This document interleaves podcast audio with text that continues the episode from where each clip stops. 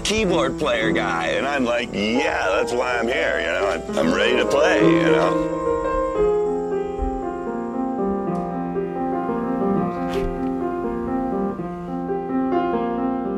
I just remember meeting him. He came into rehearsals and everyone liked him immediately.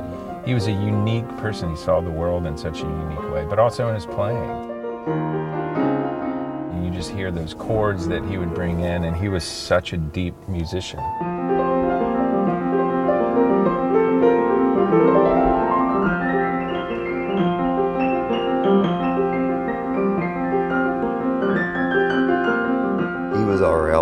Played with the blues dudes that we loved, and he had something that we wanted to learn from, whether we knew it or not, you know.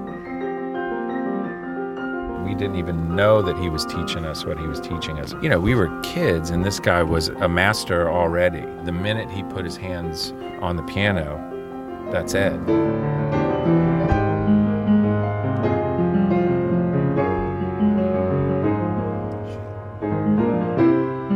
is a true gift to meet someone like him and to have someone like him in your life. See his joy on his face, you know? Mm-hmm. That's where he wanted to be. Right. And And to have. one more weekend Yeah, Yeah. exactly. will do. The best way to honor him and also to honor our feelings and honor everything is to keep playing.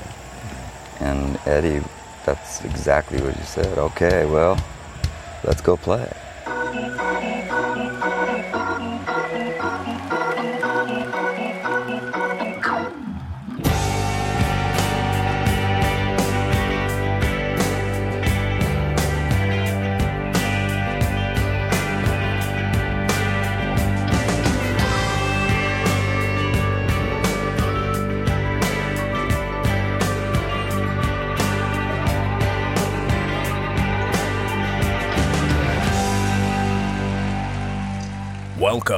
To the world's premier Black Crowes podcast, State of Amorica. Hosted by two of the band's most dedicated fans, David Hudson and Ian Rice.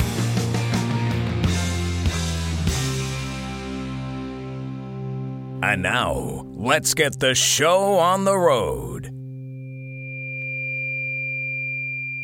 Edward Harsch, born May 27, 1957, died November 4th, 2016, at the age of 59. So, Ian, a lot of people say your life is defined by the dash in between the day you were born, the day you died. Eddie Harsch obviously made a huge impact on music lovers and those people that he came in contact with. Universally loved as, as one of the favorite members of the Black Crowes by members of the band, the fans, and the people that worked for the Black Crowes. Uh, he was also just seems like a really, really nice guy. Yeah, I would I would definitely agree, and, and you know more so than anything, uh, Eddie was always the fan favorite. Just people just loved him, and he was always, you know, from a lot of the people we've spoken to over the uh, year plus of of doing these interviews with fans and people associated with the band. They always nobody has a bad thing to say about Ed.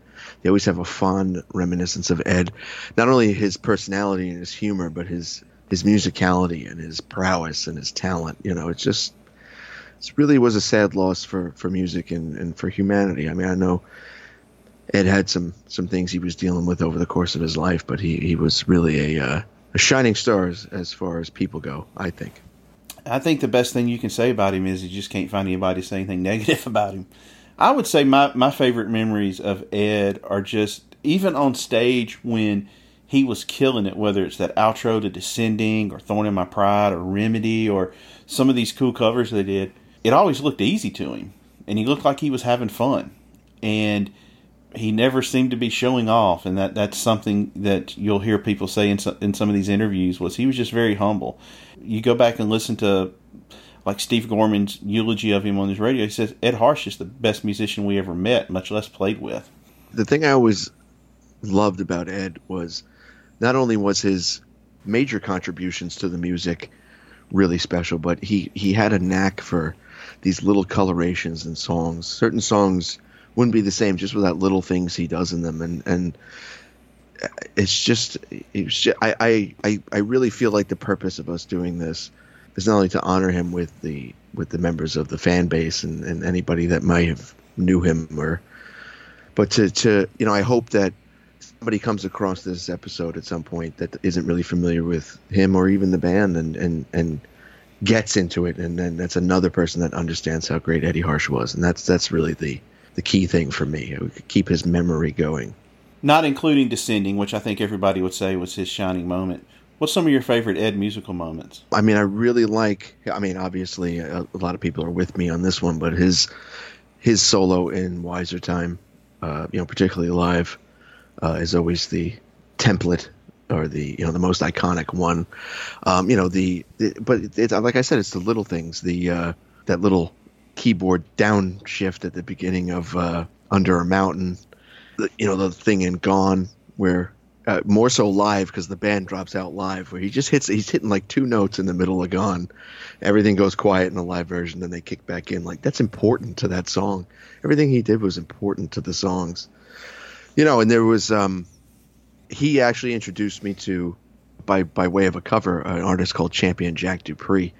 He did a song with the black Crowes. it was called nasty boogie woogie but it really showcases his his his boogie woogie playing, which is is if you can do that right, it's totally cool. And so I thought maybe you know we play that real quick.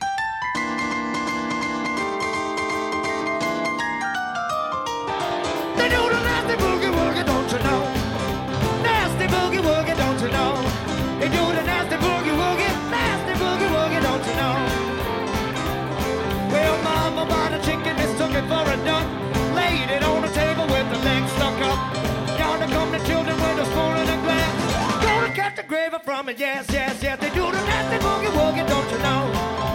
Nasty boogie woogie, don't you know? They do the nasty boogie woogie, nasty boogie woogie, don't you know? Well, my grandma says she wants to old goat. She listening on the radio. She got happy feet, pull up a dress. Shout it out loud, that boogie's a mess. They do the nasty boogie woogie,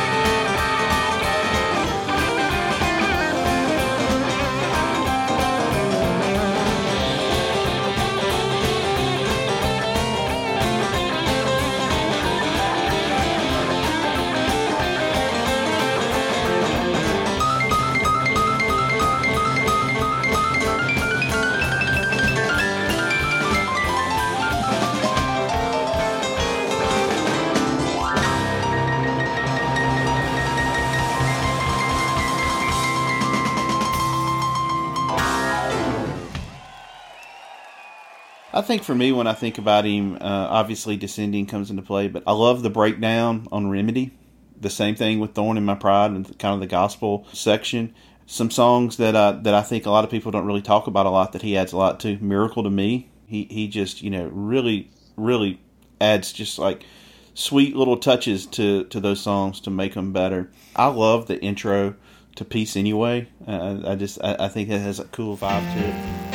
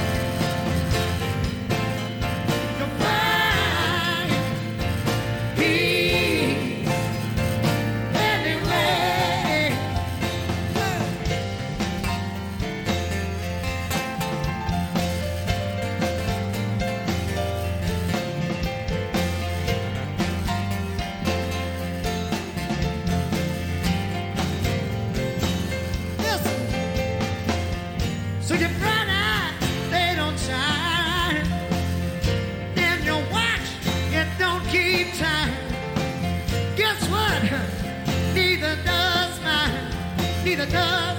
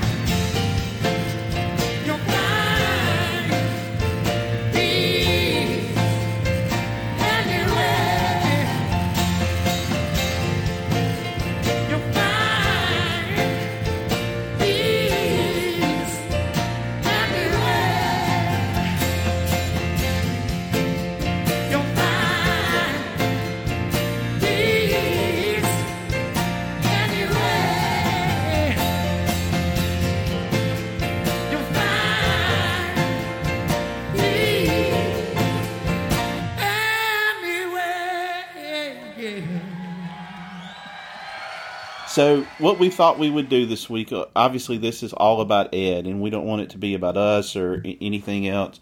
Ian and I have reached out to numerous people that have been former guests just to talk about Ed.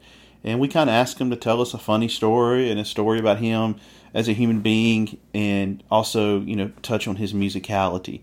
So, this one required a lot of work and it has really paid off. I feel a little bit, Ian, like after we conducted these interviews, that I almost feel like I knew him a little bit. Yeah, it almost gave a little bit more insight into, you know, gave you a little more insight to what he was like day to day. You know what I mean? And, uh, you know, I think it also is worth mentioning that, uh, you know, we did reach out to Steve Gorman. And although he, uh, you know, for some personal reasons, he wasn't able to join us, he did send to us and allow us to use the the eulogy he had done on his radio show at the time for Ed. So that'll be at the uh, at the closing of the episode. And as always, Steve Gorman is a class act, everybody. So who we have lined up this week? We have Mona, we have Charity, we have Jeff Dunn, we have Matt Slocum, and also we're going to play Steve's eulogy that he played on his radio show. That's what's going to close everything out. And interspersed in between those, we have a, a few little surprises for you. So, Ian, I I think this is probably the best thing we've done since we've done the podcast. Yeah, definitely the most fun to do, and and uh, you know, like I like I had said earlier, just something I feel, and I know you feel the same way. Very very important to do to get in the books, get in our archive, and it'll always be there for anybody that comes across it moving forward. So what you have now is our tribute to Eddie Harsch. Rest in peace, Eddie. Thanks for the music.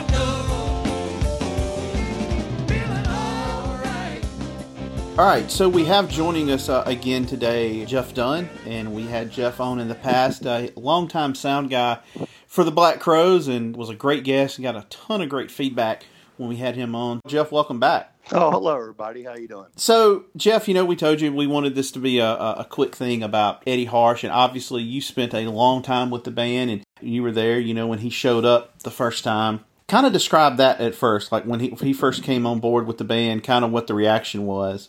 Well, yeah. I mean, in the beginning, when I first got with them, there was no keyboard player. Uh, they did have Chuck Leavell pop in uh, from time to time here and there for important gigs or TV gigs that they did. And he would play the keys, which was always a nice addition. But for a lot of the time, it was just uh, guitars and bass and drums, you know. So uh, then one day, uh, they're like, yeah, we're getting a keyboard player. And uh, I think it's hard for me to remember. Yeah, he was with us when we opened for ZZ Top, I'm pretty sure. So it was probably before then that we, right before then that we got Ed when we were doing clubs and stuff. Because after ZZ Top, we were doing our their first headline tour, and I know he was there for that. Yeah, when Ed came in, he was just like very. Uh, first thing I noticed is God, what an easy man to talk to. You know, he's like the old wizard hippie, listening to him talk and tell a few stories and watching how he plays those keys and the way he just fit in immediately. Uh, the band were super happy getting him, and I'm I'm pretty positive he came on the recommendation of Chuck too. So uh, coming from Chuck, you know, the guy had to have his chops, and that was it.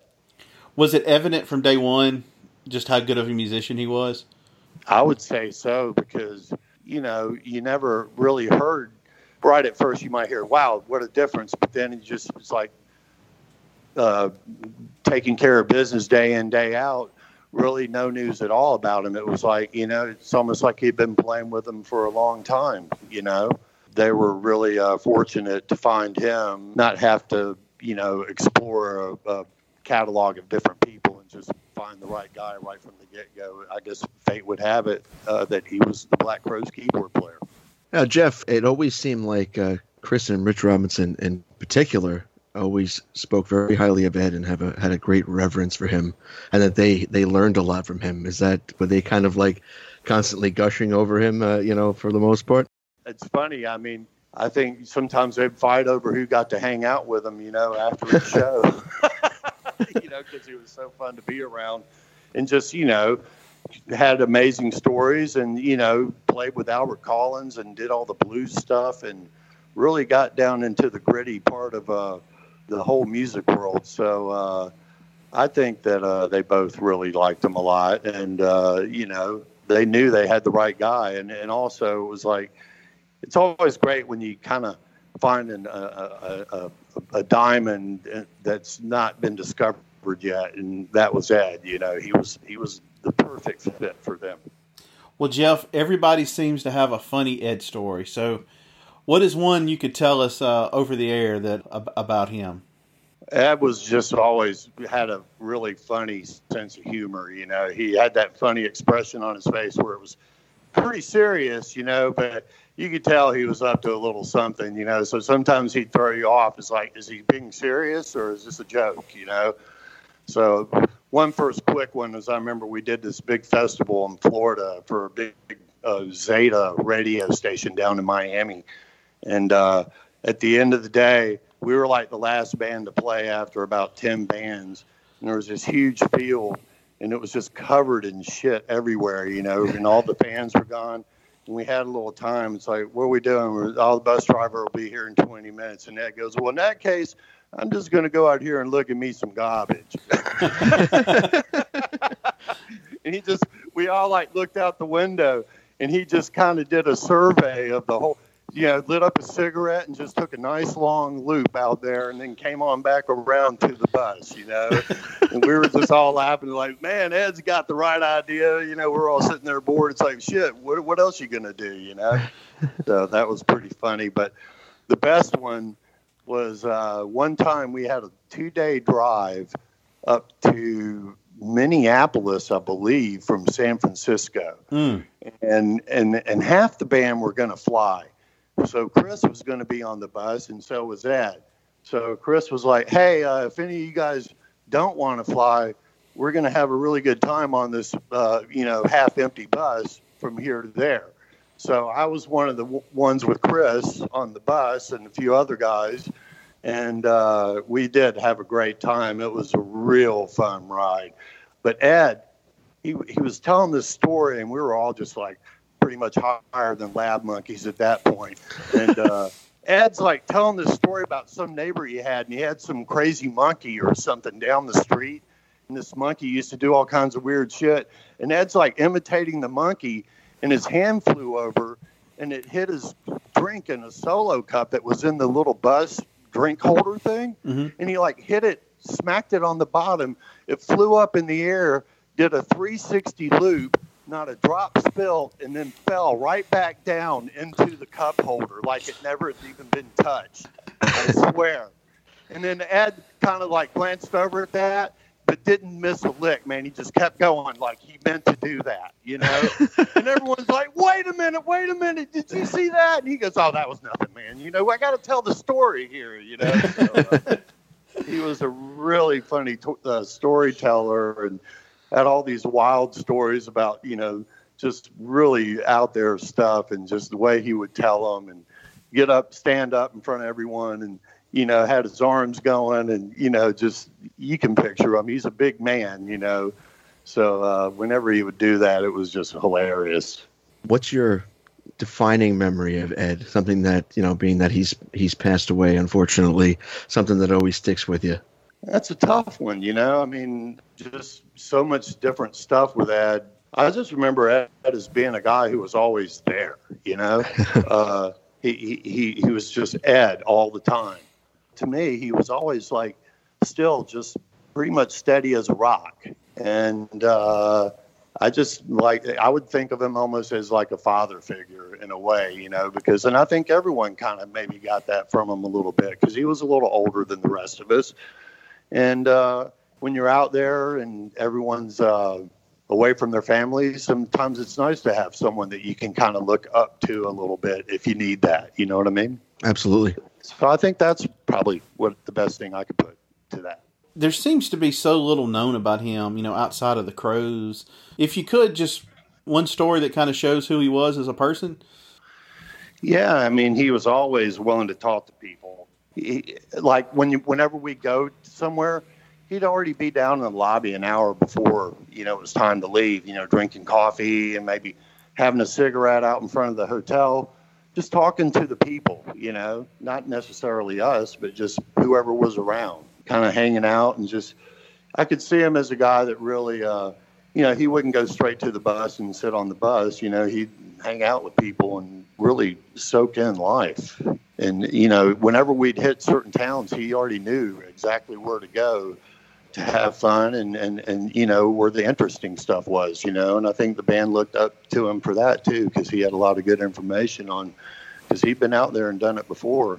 We really appreciate you giving us a few minutes to talk about Ed. yeah it's great to, to talk to you guys again. And uh, sorry that uh, earlier this year things didn't get to fly like they thought they would but uh, i see everything's been rescheduled for next summer so hopefully they'll get it back out there then Yes. Yeah, we hope to uh, hope to get to a show next summer.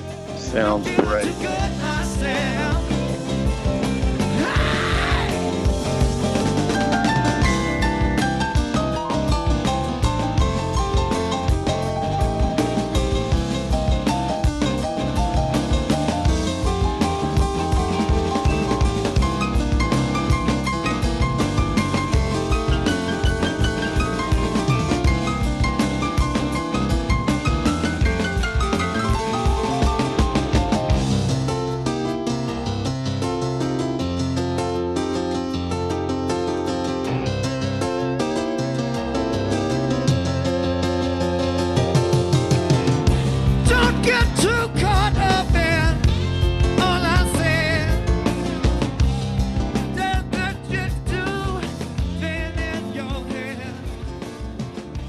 posted the following on my Facebook page the day it was announced about Ed's passing.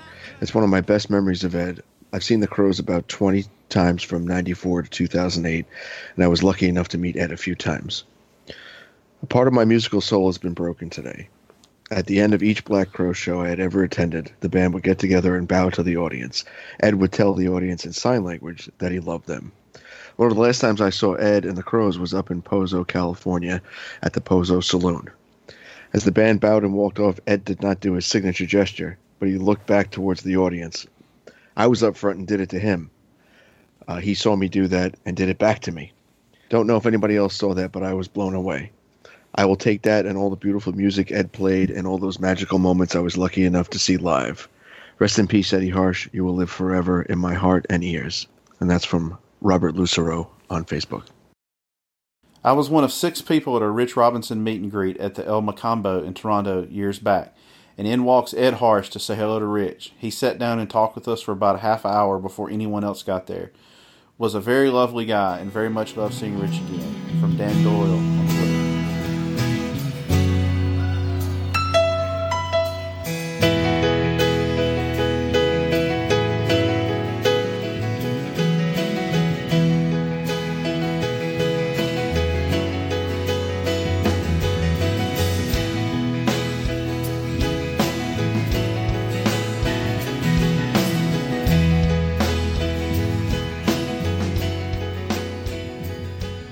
Hi, Charity. With uh, All right, everybody. So joining us once again is Miss Charity Coe, who has been our guest in the past, and always a pleasure to speak with her. Charity, how you doing?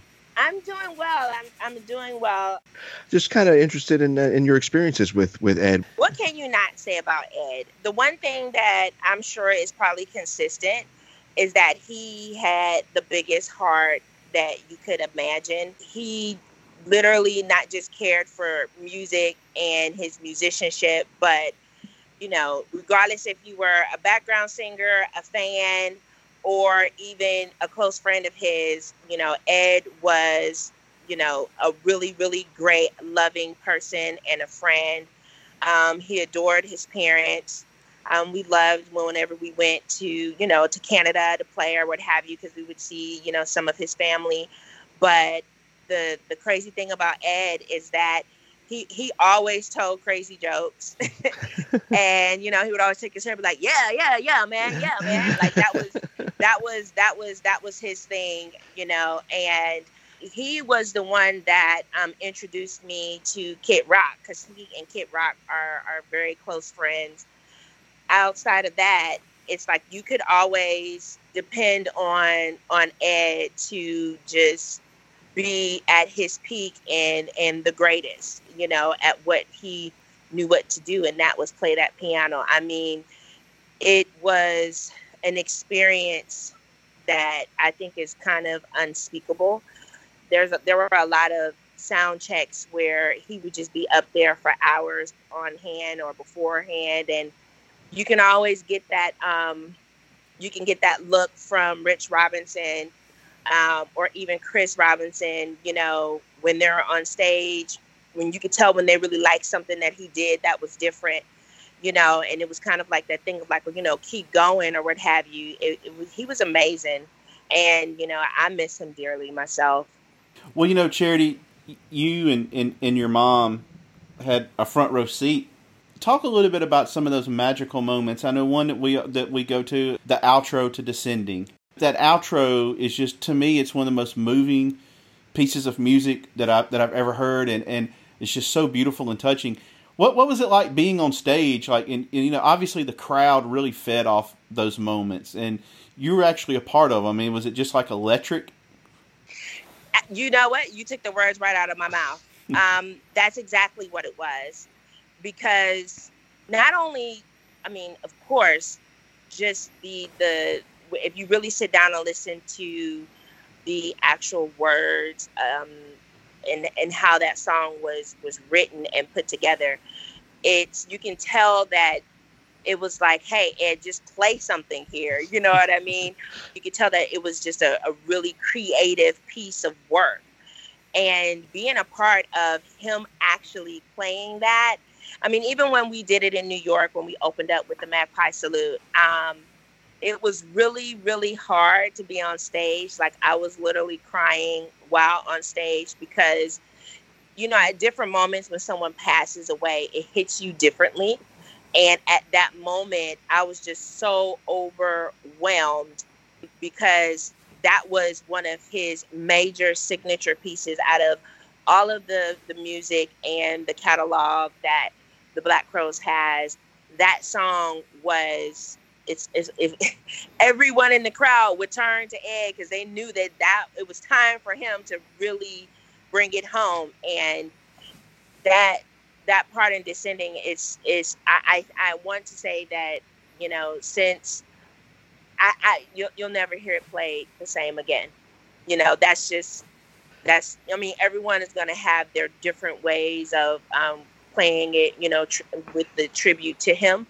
But there's just something different about how he strokes those keys in descending that you just you just you you you, you can't imitate it every every time he played it, it was electric. And if for some reason he did something different, we were like, "Whoa, okay," you know what I mean? And it's so crazy because as me and my mom would be on stage, we would.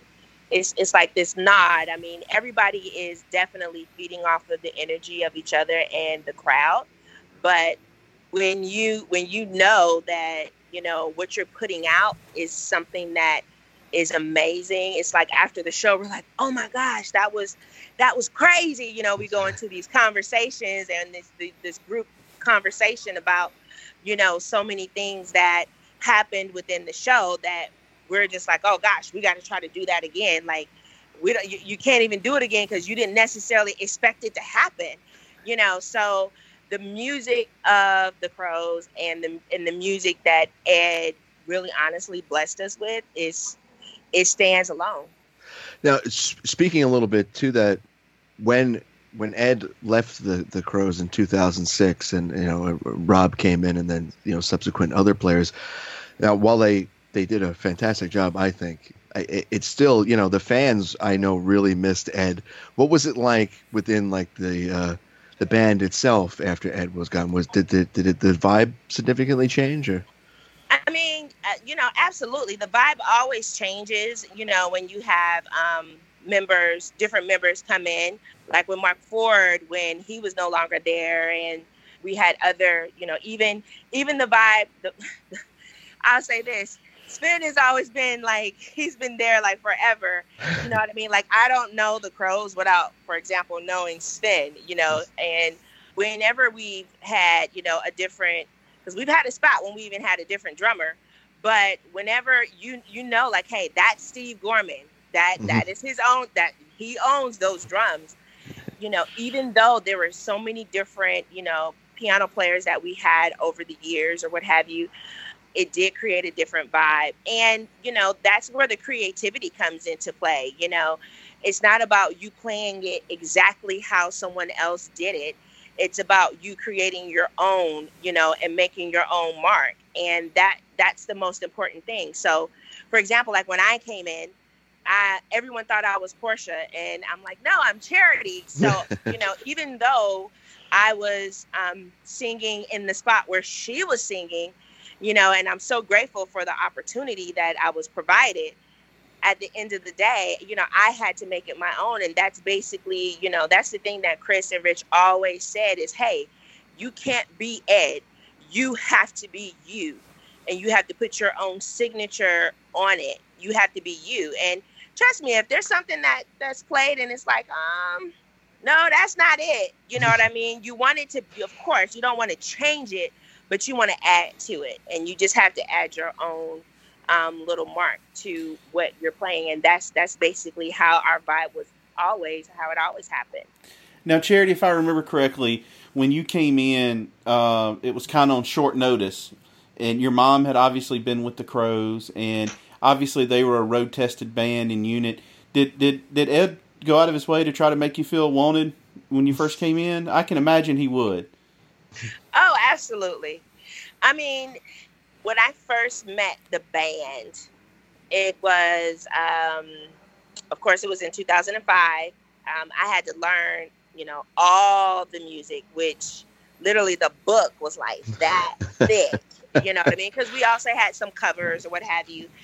And when it was time to, you know, um, to, to we were at their rehearsal hall that um, was in Jersey, and when it was time for me to get up and stand up to the mic, you know what I mean? And they had never heard me. This is the thing: the Crowes had never heard me sing a note before the rehearsal. So you can already tell that that's a lot of trust just just off the bat because the size and the reputation of that band and all that the background singers do in regards to their music mm. to be able to just trust my mom to say you know what okay you said that she could do it we believe you and it felt great when I got up to the mic and when she and I began to sing, they all turned and they were like, yeah, okay, because our voices, our timbers are very similar because we're you know we're mom and daughter. so um, that was that was really that was really great. That was really really great. And when it was time, you know, I was thinking, hey, it's it's time for me to go, you know, because I was really only supposed to be with the band for um, a couple of months. It wasn't supposed to be where I ended up being with them for years. And um, they really, really loved. And like I think I told you guys before, it just all worked out where Portia was still out with the Sweet Inspirations and doing the Elvis hologram tour, and it just worked out. And and they really want they also wanted me to stay, even though that you know they wanted Portia, they wanted me to stay as well. So it just really worked out. But I, I never forget that first rehearsal, and you know, I'm a person that I play off of the keys. Like when I'm singing the lead song, it's about the the drums for me and it's about the keys. And when I I heard Ed over there, I was like, oh gosh, this is amazing. You know what I mean? And he would just do his little head like, yeah, yeah, you know? and he'd look over at us and give us that look. And so, you know, that it's it was very comforting that I was embraced by him and by the band. By doing this tribute episode, we're trying to give people a little insight into the kind of person that Ed was. I mean, do you remember any anything in particular that kind of demonstrated his kindness and his uh, his generosity to others? The one thing that I would Ed would always is as much as he was very engaging, he was also um, a kind of like a lone. I don't want to say like a loner, but he would go off and go off on these walks and just admire um, nature and admire, you know, even somebody that was homeless on the street. He was he would always give them, you know, a dollar or what have you. He was very generous, and he was very generous with his time.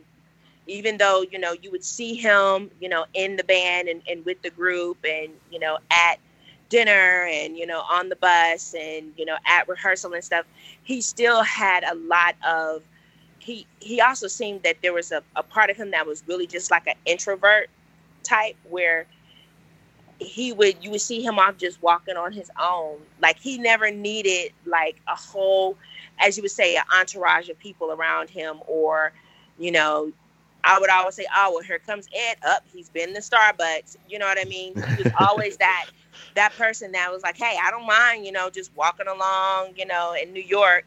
Um, he never felt like he needed two or three people with him. Um, but I always used to tell him, I said, "You look like a tree coming down the street," because he was so tall and lanky.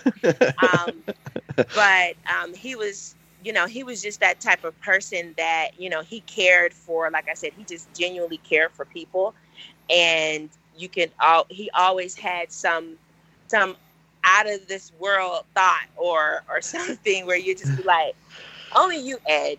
You know what I mean? but um, he he he was definitely he was really between him and Chris. They could definitely keep you entertained.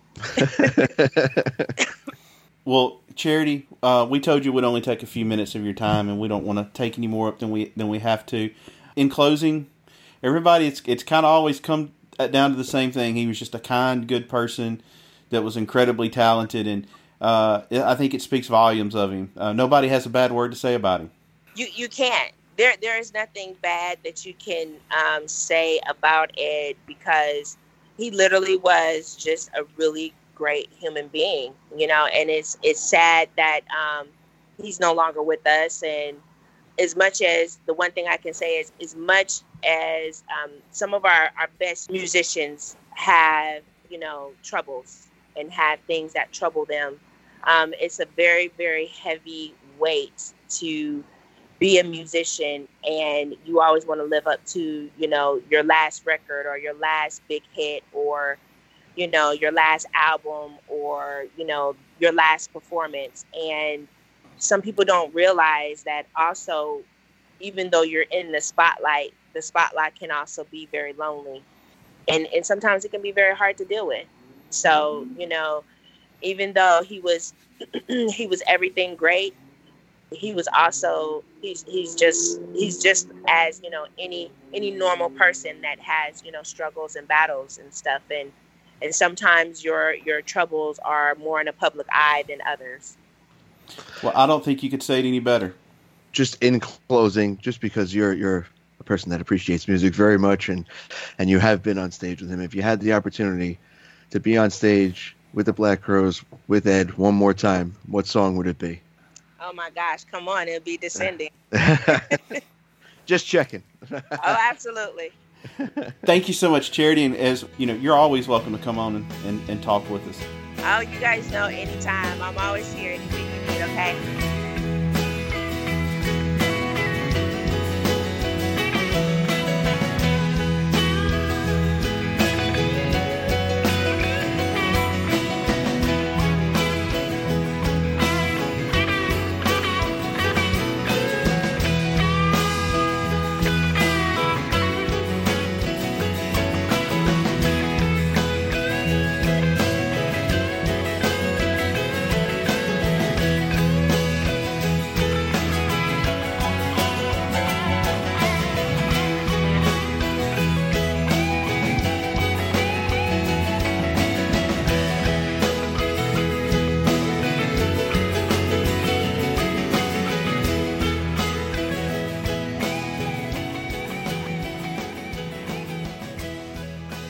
All right, everybody. So uh, this has uh, been a, a, long time coming. Our very first interview we ever did uh, was with Matt Slocum, and uh, obviously he played in Rich Robinson's solo band and played in uh, the Magpie Salute, and uh, was just an all-around good guy. And, and we he'll always have a special place in our heart since he was our first guest, and he was so kind to us. And it's just a real honor to welcome Matt Slocum back to the podcast. Hey guys, good to be here. I appreciate you having me on. Well, Matt, um, you know this is a, an Ed Harsch tribute show, and you did get to spend some time with him uh, in Woodstock, kind of the birthplace of, of the Magpie. And uh, you know, Ed unfortunately passed before that could uh, to could get off on the road. But what was that weekend like with him, and and, and just kind of some of your interaction with him? Yeah, well, that's exactly right. That was the birthplace of Magpie. Uh, Magpie Salute um, was that weekend, you know, where well, Rich got everybody together, and, and it was like, let's do this, you know. Um, but um, man, so we were on tour with Rich Robinson Band.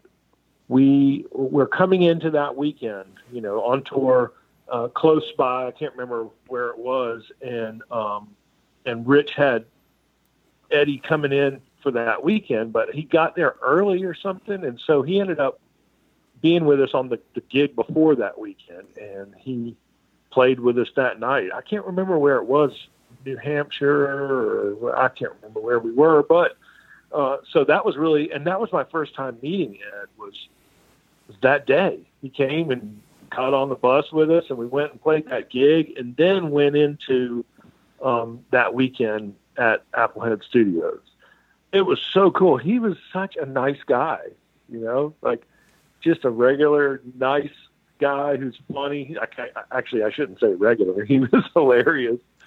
Uh, yeah, we did that gig, and he sat in and played, and I played, and then and we kind of bonded right away. He didn't know me at all. You know, I, I mean, I knew about him, and I've been playing his music and all this, but he didn't know me, and he was just. It's like it's like we really clicked right away, you know, and um, in the end, then we we moved right into that weekend and just started playing. I mean, we were kind of thrown into it in a sense. Like he just showed up.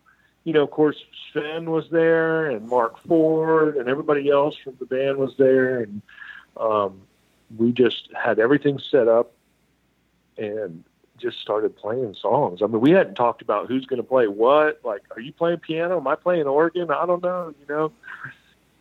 That that weekend was so amazing. And I, I was actually listening to that record about um, a couple weeks ago, and just remembering like being there with him. You know, it was such a special weekend for me because I've always looked up to him and his playing. I mean, I saw the Crowes back in the early '90s, you know, or you know, after he joined, like what '92, I can't remember exactly, but I saw him play, and I'm like, then I got to like play his music with Rich, and then actually to meet him and play and spent all weekend with him. And I I smoked cigarettes at the time. I don't want anymore, but at the time, and he and I were just like hanging out outside on the porch the whole weekend smoking cigarettes, coffee.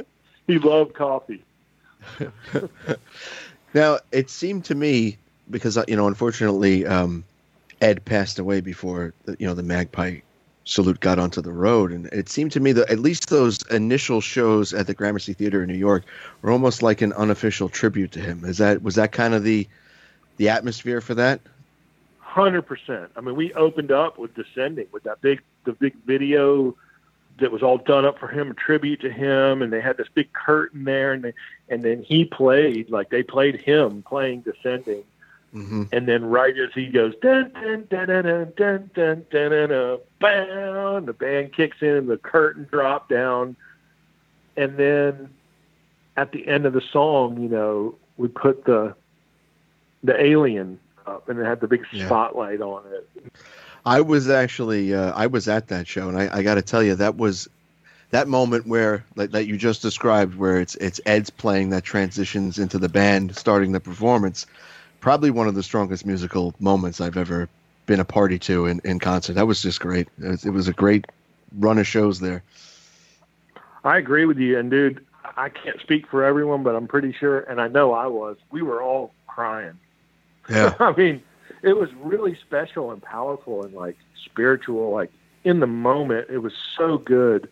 And it felt so good, and it was so cool to honor him in that way, and to be able to pull it off. We were all worried about is the curtain going to come down right? You know, you, you know stories of all that stuff kind of falling apart, but it it actually worked perfectly. And to to have him actually play that those piano parts um, with the band, you know what I mean? It, yeah. it was just so cool because he was. It was supposed to be the two of us uh, on keys. You know, that was the idea. Was that that we were both going to be in the band as the keyboard players uh, for Magpie Salute. Right. And um, that's not what was in the cards, but um, that was the idea. You know, and I was so looking forward to that. Well, you know, Matt, I've told you this in private, and I'll, I'll tell you this over the over the, the podcast as well you know, whoever's in that Mark seat and the Ed seat, I think unfairly gets scrutinized a lot of times. I mean, you don't want to be the person replacing Derek Jeter at shortstop, you know. Um, right. And, and, those are, you know, and I think some some of the, you know, some of those guys that have had to sit in those seats have, I think fans have been a little too too hard on them. But there's, you know, there's been three or four people sat in that seat after um, after Ed that that has played those music and to some, one extent or another, the fan base has been pretty tough on them, and there's there's never been a complaint thrown your way, and, and I think wow. you know everybody really, I think people appreciate the fact that you approached so many of those parts with reverence, and it to me as a person that's not musical, I can just talk about how music makes me feel. You gave mm-hmm. me the mm-hmm. same feel that that Ed did, and I, I think that First of all, I think it wow. it show it speaks volumes that you're a humble person because a lot of people get into a, a, a situation like that. They want to put their mark on it, and and and one particular one person in particular that the fan base cannot stand. I'm not going to say his name because I, I don't think that's fair, but but uh, um, but you you you know it shows that you had such respect for it and that you you know you were humble enough to not try to do too much on it. time. Of course, the Magpie stuff it was all you, and you put your own spin on it, and you put your own spin on the Crow stuff. But some of those special ed parts, to me, I just think I think he's looking down and smiling. You know, that's my boy Matt. You know. Man, I appreciate you saying that, and that's really cool that I was accepted that way. Um, Rich really wanted me in certain times, you know, like like like Wiser Times or Thorn in My Pride or you know, descending and, and stuff like that. Like he, he came to me and, and said, man, I, I, I'm not trying to get you to be somebody you're not, but I really want you to try to play this like you're playing it for Ed. Like it, you know what I mean? Like do it for him. And, and so I took that to heart. You know, I actually did my best at times to learn note for note some of the parts that were sort of those like the, the well-known parts like from the record Amorica and stuff like that. You know, those some of those parts that that that he played, and I learned them note for note. And, and Rich would say like, look, do it like that, but make sure you don't lose yourself in it. So I, you know, I, I really try my best to um, to to play it like Ed would in his in that vein, but also not be a robot. Right. Uh, man, I, I got it more and more as I learned his parts like that. Because to actually sit down and to learn to kind of, I don't, I don't want to say get into his mind, but like to, to really sit in that scene and and to do that just like him was um, really mind opening. You know, to like see how incredible of a musician he was, and that he came up with those parts, man. Yeah. you know, and if you watch videos of him playing, like it's not the the record version every time. Like he does it beautifully and different every time he played it. Um, that's just him, you know. It's so cool. So I really took that to heart, and it, it meant a lot to me when I started really digging in and learning those parts. I could see the the real beauty in it. It was it was cool. I'm, I was honored to be able to do it, and I just tried to do it my best. I don't know if I did it the best. I just tried to do it my best, you know. oh, you definitely did. But uh, speaking from a, a musician's uh, standpoint, uh, what is it that necessarily makes Ed such a unique player? Like, what is it about his style and his his approach to the keys?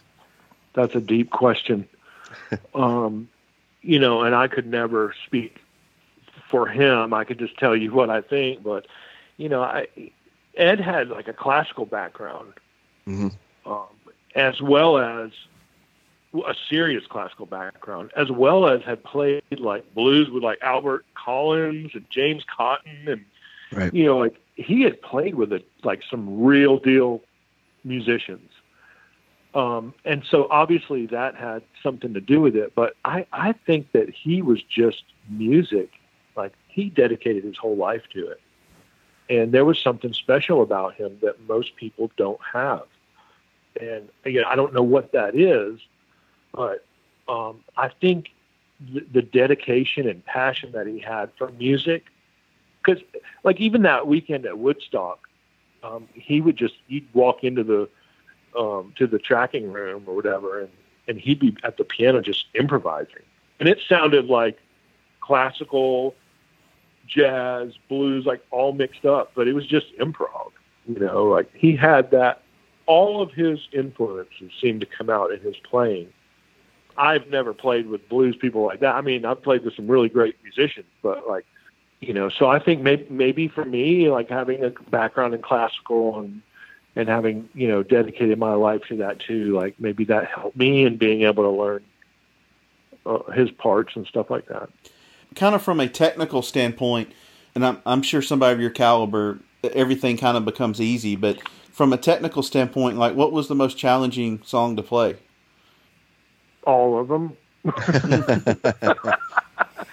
you know, thorn in my pride, that middle part there, that he gets like all gospel with the mm-hmm. with the piano yes. and like that's the thing. If you listen to his stuff, if you really listen to it, there's like classical, gospel, blues, jazz mixed up in all the parts of these like incredible rock songs. And I think that's what he brought to the Crowes was that's what like just really got them, and I can't speak for them, but I mean, was the fact that he was able to play that music. They're like rock and roll, southern rock and roll, whatever you want to call it. But to be able to add in these flavors, like in a strong way from all these different areas, um, descending, you know, to learn anything note for note from somebody can be challenging. You know, descending was was hard to get and I sat down with that stuff and I worked on it for a long time. Um, and then to try to make it your own at, at the same time, it's like that, that's a challenging thing, you know. Well, Matt, I, I think I speak for the, the entire fan base. We uh, we really appreciated what you brought to the table with uh, with with Magpie, and you know those are those are two records that, regardless of what happened with the band, are always going to be there for us, you know, to hear. And Yeah. um, you know, you're always welcome on this podcast. Like I said, you're you're always going to be special to us since you were our first person to come on. And anytime you want to come on and just talk music, you're always more than welcome. I appreciate it, man. Thanks for having me on again. That's, that's really cool. Both you guys.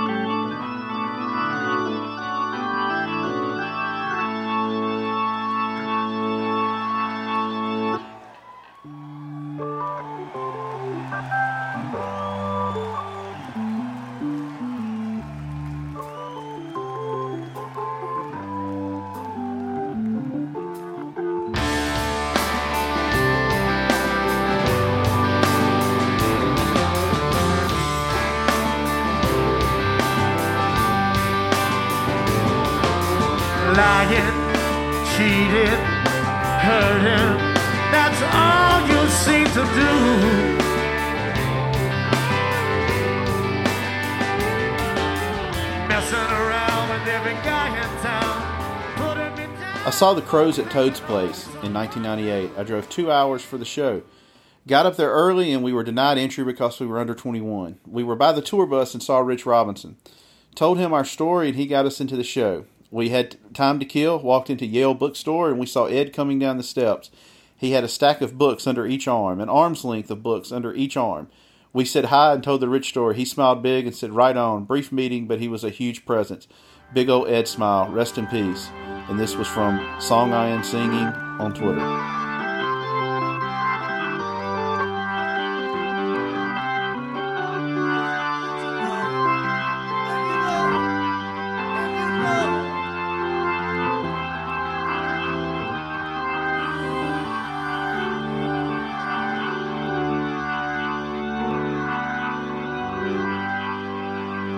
Hi, Mona.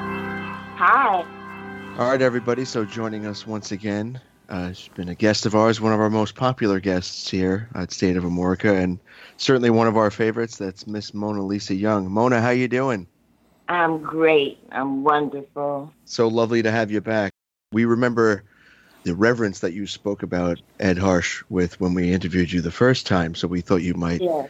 be able to come on and, and share some stories about Ed. What's uh, what are some of your, your best memories of him? My best memories of Ed, oh, just being able to just talk to him, you know, on occasion, you know, just at the venue or just looking at him on stage. He was so great, you know.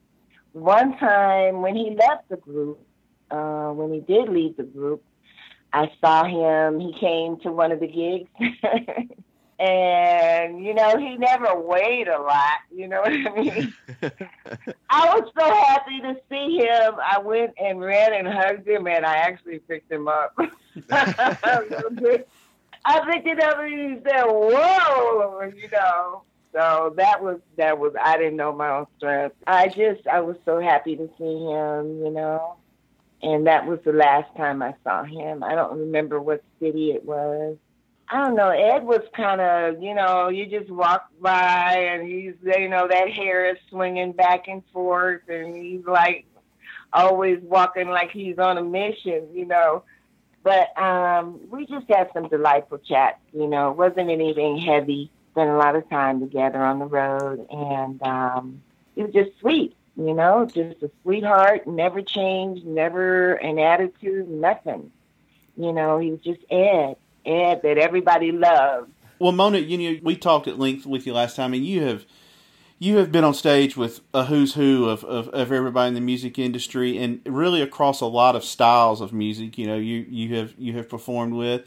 Talk to us a little bit about just kind of Ed's musicality, because everybody talks about he made it look easy and he was a natural. And I've I've heard several members of the band say they think he's the most talented person you know they've ever played with. And kind of where does he where, where does he kind of stack up with some of those people that you know that you've played with?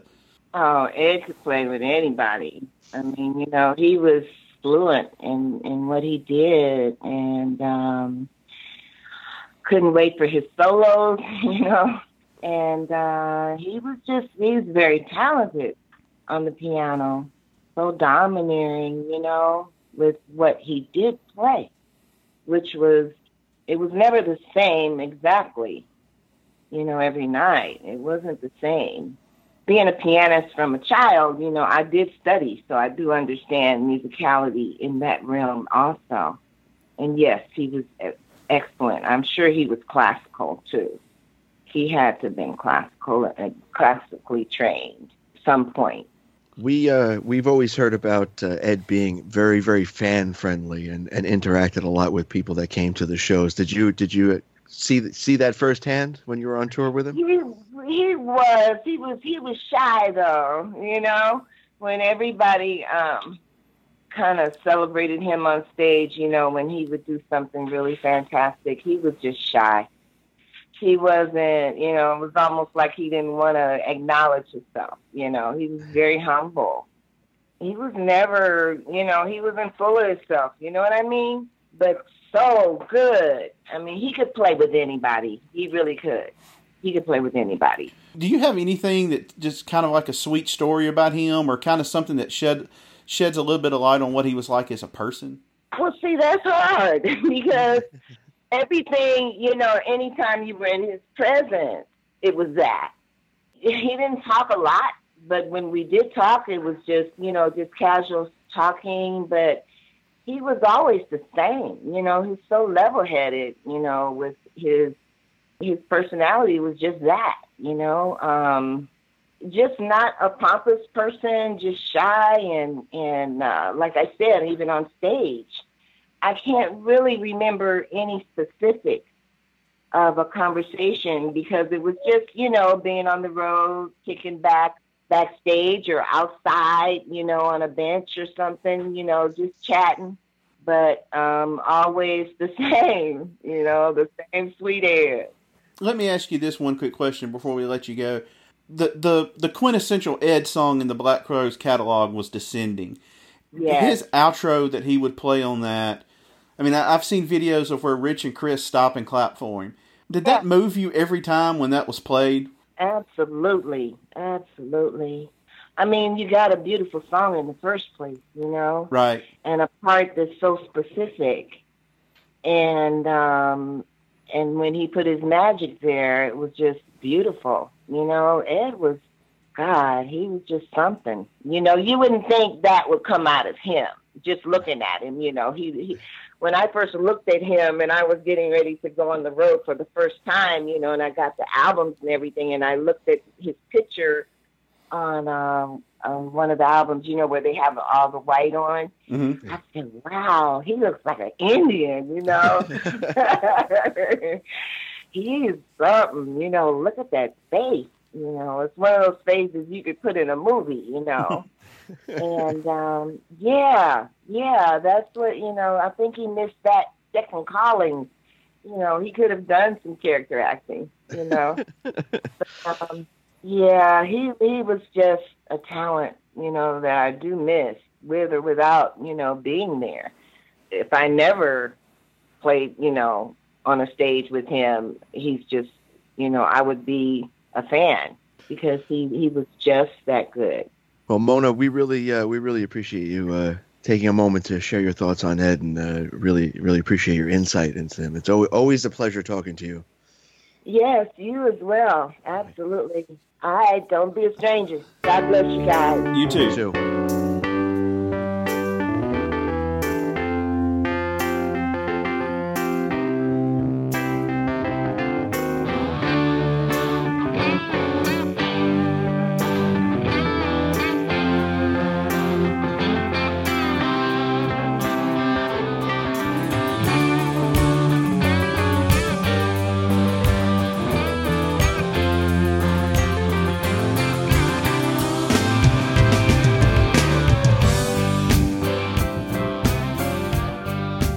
1999, it was the Crowes open for Lenny Kravitz at DTE Energy Music Theater. I was in the pavilion. Right after the Crowes set, Eddie was just walking around the pavilion and nobody was approaching him. I was 19 at the time. I ran to him and told him what I thought of him. He asked me my favorite part he ever played, and I rambled on and on about his playing. He just listened with a huge smile. Finally, he hugged me, tight like a friend, and asked me did I want anything signed. But we had no pen. He felt horrible, but winked and said he would see me again one day. Yeah, right, I thought, but he was right. 2003 rolled around, and New Earth Mud, the full band, played Grand Rapids. At the Magic Bag Show, I was right at the stage, eyes closed, jamming out. I felt somebody bump me. I opened my eyes, and it was Eddie. Mr. Eddie Harsch with a big smile. And I swear he said, Told you we would meet again, and put his arm around me, signing my ticket and taking a picture with me later. Eventually, Ed had to go and smiled and said he would see me next time. Sometime after that, he opened for Rich Robinson at the Magic Bag with his new band, Bulldog. I walked in the door to the venue, and it's like he was waiting for me. I don't know if he really was, but it seemed like it. Ran right to me and hugged me and he hugged my dad too. He took my dad and I down to the stage and got us a great spot. Told us he loved us and thanked us for coming. After that, Bulldog played another show in Detroit, and uh, sure as shit, Ed was at the front door. Took my dad and I to the bar, and we sat and talked for hours about music. We talked about a million songs and a million albums, and he told me that when music makes you close your eyes, dance, smile, and not care who sees you, in that moment, he said, God is around you and how music is a spiritual gift from God and never to take it for granted. Fifty years from now, we will never forget Mr. Eddie Harsch and his immeasurable contributions he made to rock and roll. God bless Ed, I miss him every day. Rest in peace, Eddie Harsch. I just hope he knew how much he was loved. And that was Roger Rooker Jr. via Facebook.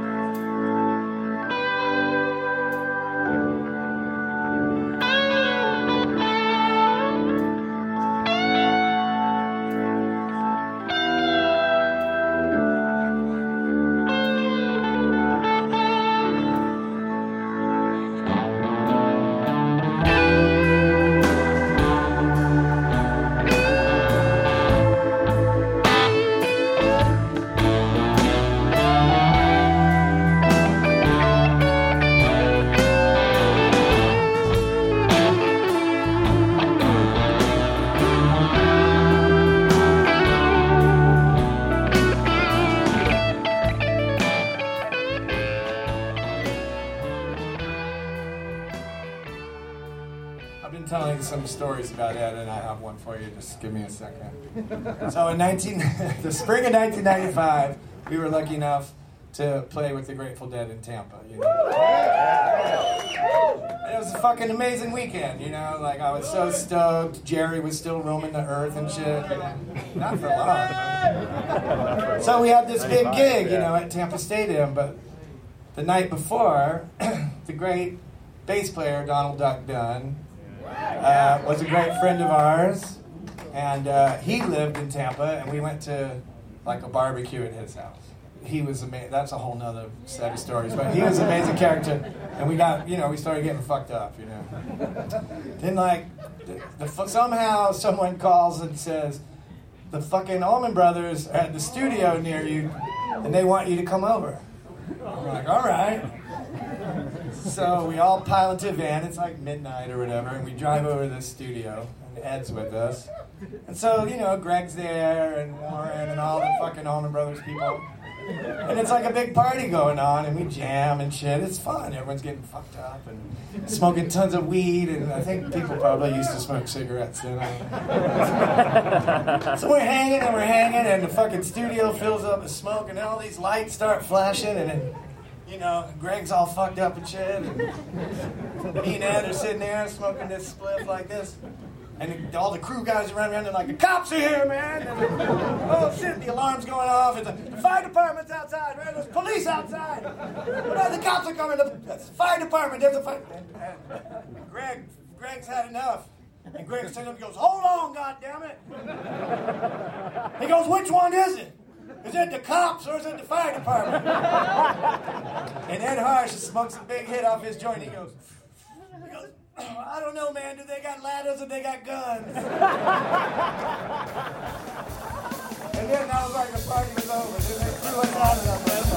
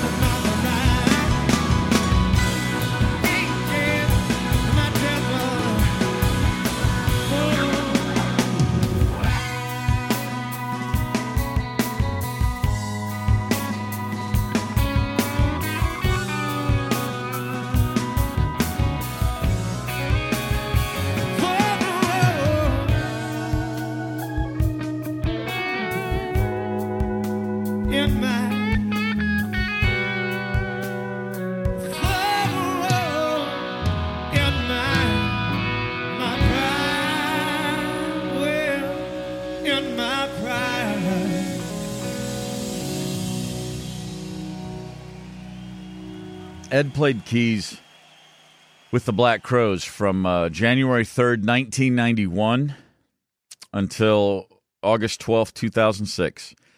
And along the way, Ed accounted for more laughs and and more wild stories than uh, than the rest of the band put together. Most significantly, though, when Ed joined our band, he he raised all of us up. Uh, suddenly, to us, being in a in a popular rock and roll band, it, it didn't mean nearly as much. Now, with Ed, we had a real ringer in the band, and we all knew immediately that we had to raise our game, both collectively and individually. Ed was the best musician any of us had ever met, much less played with. This is a guy that had already played with James Cotton for years and Albert Collins. And this is a guy that was in, insanely to think about. In the early 80s, he was hired to play in what turned out to be Muddy Waters' last band. And I, you know, if you think about that, the Ed is this kid from Toronto trying to make his way in the Chicago blues scene, and he ends up playing with the man who invented the Chicago blues. I mean, Muddy Waters. It's it, it that's that's amazing. Ed was a a truly kind man. He had time for anyone, anywhere. Um, he had a tendency to fall into lengthy conversations with airport concessionaires. If uh, if you worked at a European airport in the 1990s and the store or the kiosk where you worked sold marzipan candy, then then chances are you remember a, a solid 30 minute chat with a six foot four, 160 pound Ukrainian Canadian freak with stringy long hair and a and a resonant baritone voice. That voice, by the way, even more than his piano playing, I, you know, when I, I hear that voice when I think of Ed. Yeah, yeah, man. What's up, man? I mean, everybody does an Ed. Everyone has an Ed imitation. Ed uh, had his demons, which I, that's what people say when you're describing somebody who's fighting or, or not fighting their addiction. Uh, Ed did drugs. He did a lot of them. I told him one day, I said, Ed, I'm going to start calling you Dow from now on, man. You're a walking chemical plant. And he just laughed and said, Hey, man, I'm, I'm conducting important research over here. uh, the band, we used to check into hotels under aliases back in the mid 90s, anyway, before everyone had a cell phone. Um, fans would call hotels and try to find you, you know. So so we'd be under an alias. That way, if the if the room phone rang, it was someone that you knew calling you, you know. Plus, it was always just cool to think of funny aliases. Ed's uh, Ed's best ever hotel alias was his simplest one. Ed McMuffin. I, would get a rooming list every single day under the door of my hotel room, and every day I would see that name, Ed McMuffin, and, and it would make me laugh uh, on the I think the Amorica or Bust tour, Amorica or Bust in 1995. Ed decided to use my name in hotels. like my name on tour that year was Oliver Sudden. Ed's name in hotels was Steve Gorman. And he, he said he just wanted to see what would happen. And then, so every few weeks, I guess, you know, Ed would say something like, Hey, man, some dude from your dorm in college is on the guest list tonight.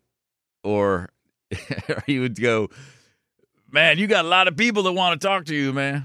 And I, would always go, I'd say, Ed, just change your name, and then they won't be bothered. You know, you won't get wake up calls from old friends of mine.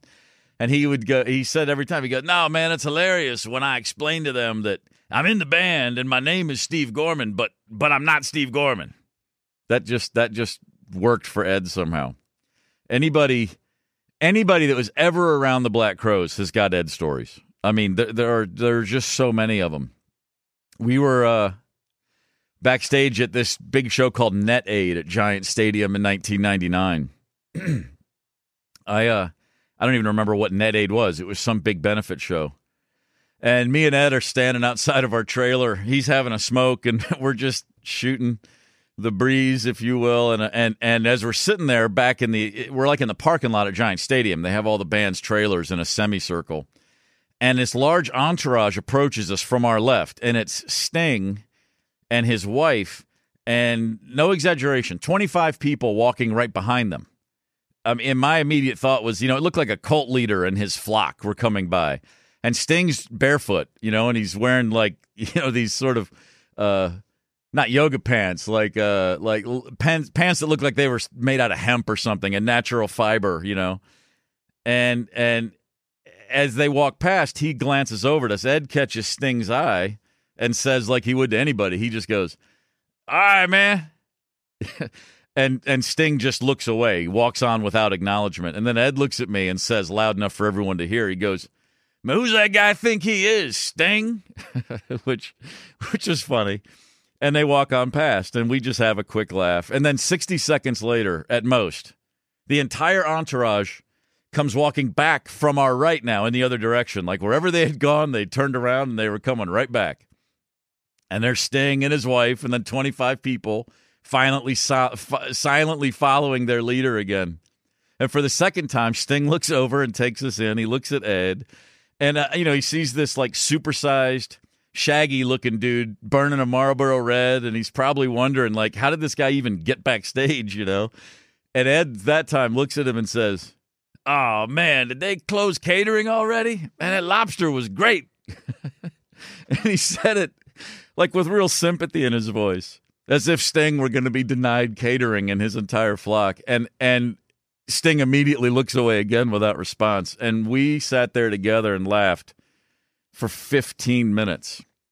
I mean, there there are thousands of those stories about Ed Harsch. There's my brothers all have great Ed stories. You know, they'd be at the gig and they'd always end up hanging for, with Ed and and they'd always come up and they'd have tears in their eyes. There's always either Ed had just done or said something or told a story. And Ed, Ed had a story about everybody. One day, I remember someone said, Ed, man, you know, because he would always talk about, oh, I played with this guy, man. I played with that guy. I knew that dude. And someone said, Ed, man, you ever jam with the Pope? And he immediately said, Yeah, that cat's got a strong left hand, man. and, uh, oh. And now Ed is gone. And I, and, you know, I, I can't say I was surprised when I heard he'd been doing very poorly. He was in the hospital. But of course, it's such a shock to now, you know, be processing the whole thing.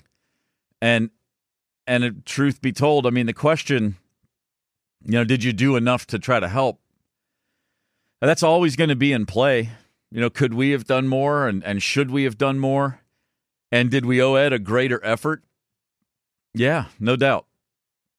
But, you know, with the benefit of hindsight and having now been witness to so much destruction from addiction, I can also say, you know, nothing was going to keep Ed from being Ed. Addiction is the the one true evil in the world that I've seen up close.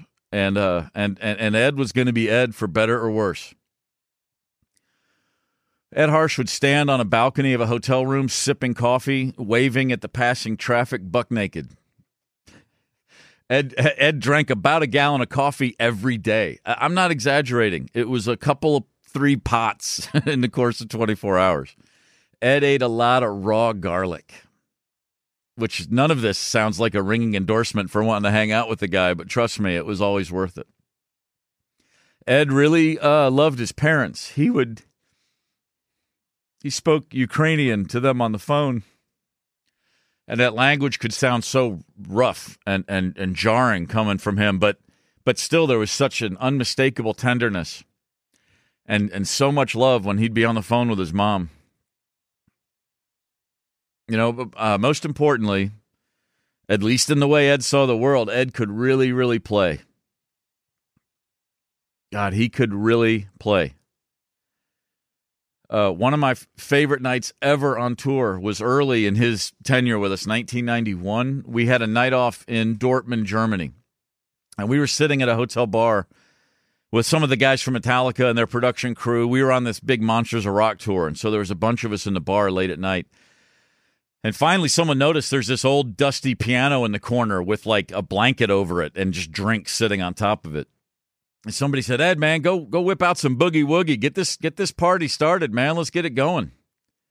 And Ed walked his chair over to the piano and he sat down and he opened it up and he started playing. And this piano was not in great shape. It was out of tune and it didn't look like anybody had touched it in 5 years. And Ed starts playing like this immediate like this classical piece. And uh, and everybody laughed for a second because it, it just seemed like a setup for a, you know, a joke of some sort. And he just kept playing. And it it was probably 10 or, or 12 minutes of, of like the heaviest classical piece on a piano you have ever heard. It was intense. It was really dramatic. There were these sweeping ups and downs in the mood and in tempo. And, and everybody was just awestruck and silent. And when he finished, he just sat there staring at his keys and everybody applauded. Like we didn't high five and yell and say, yeah, yeah. We just we just all stood there clapping in a bar in a hotel at two in the morning. And then Ed Ed said the name of this composer. He said that was always my favorite. I, I don't it wasn't a name I knew, and I, I wish I could remember it now. And Ed just said, Old pianos, man. You just gotta give them love sometimes.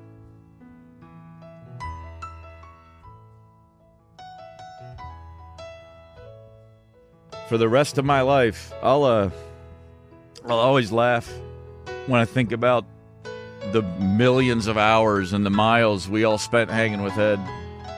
And I'll always be so proud of, of all that we created together. And I imagine at times that I'll uh, that I'll cry when I hear his piano.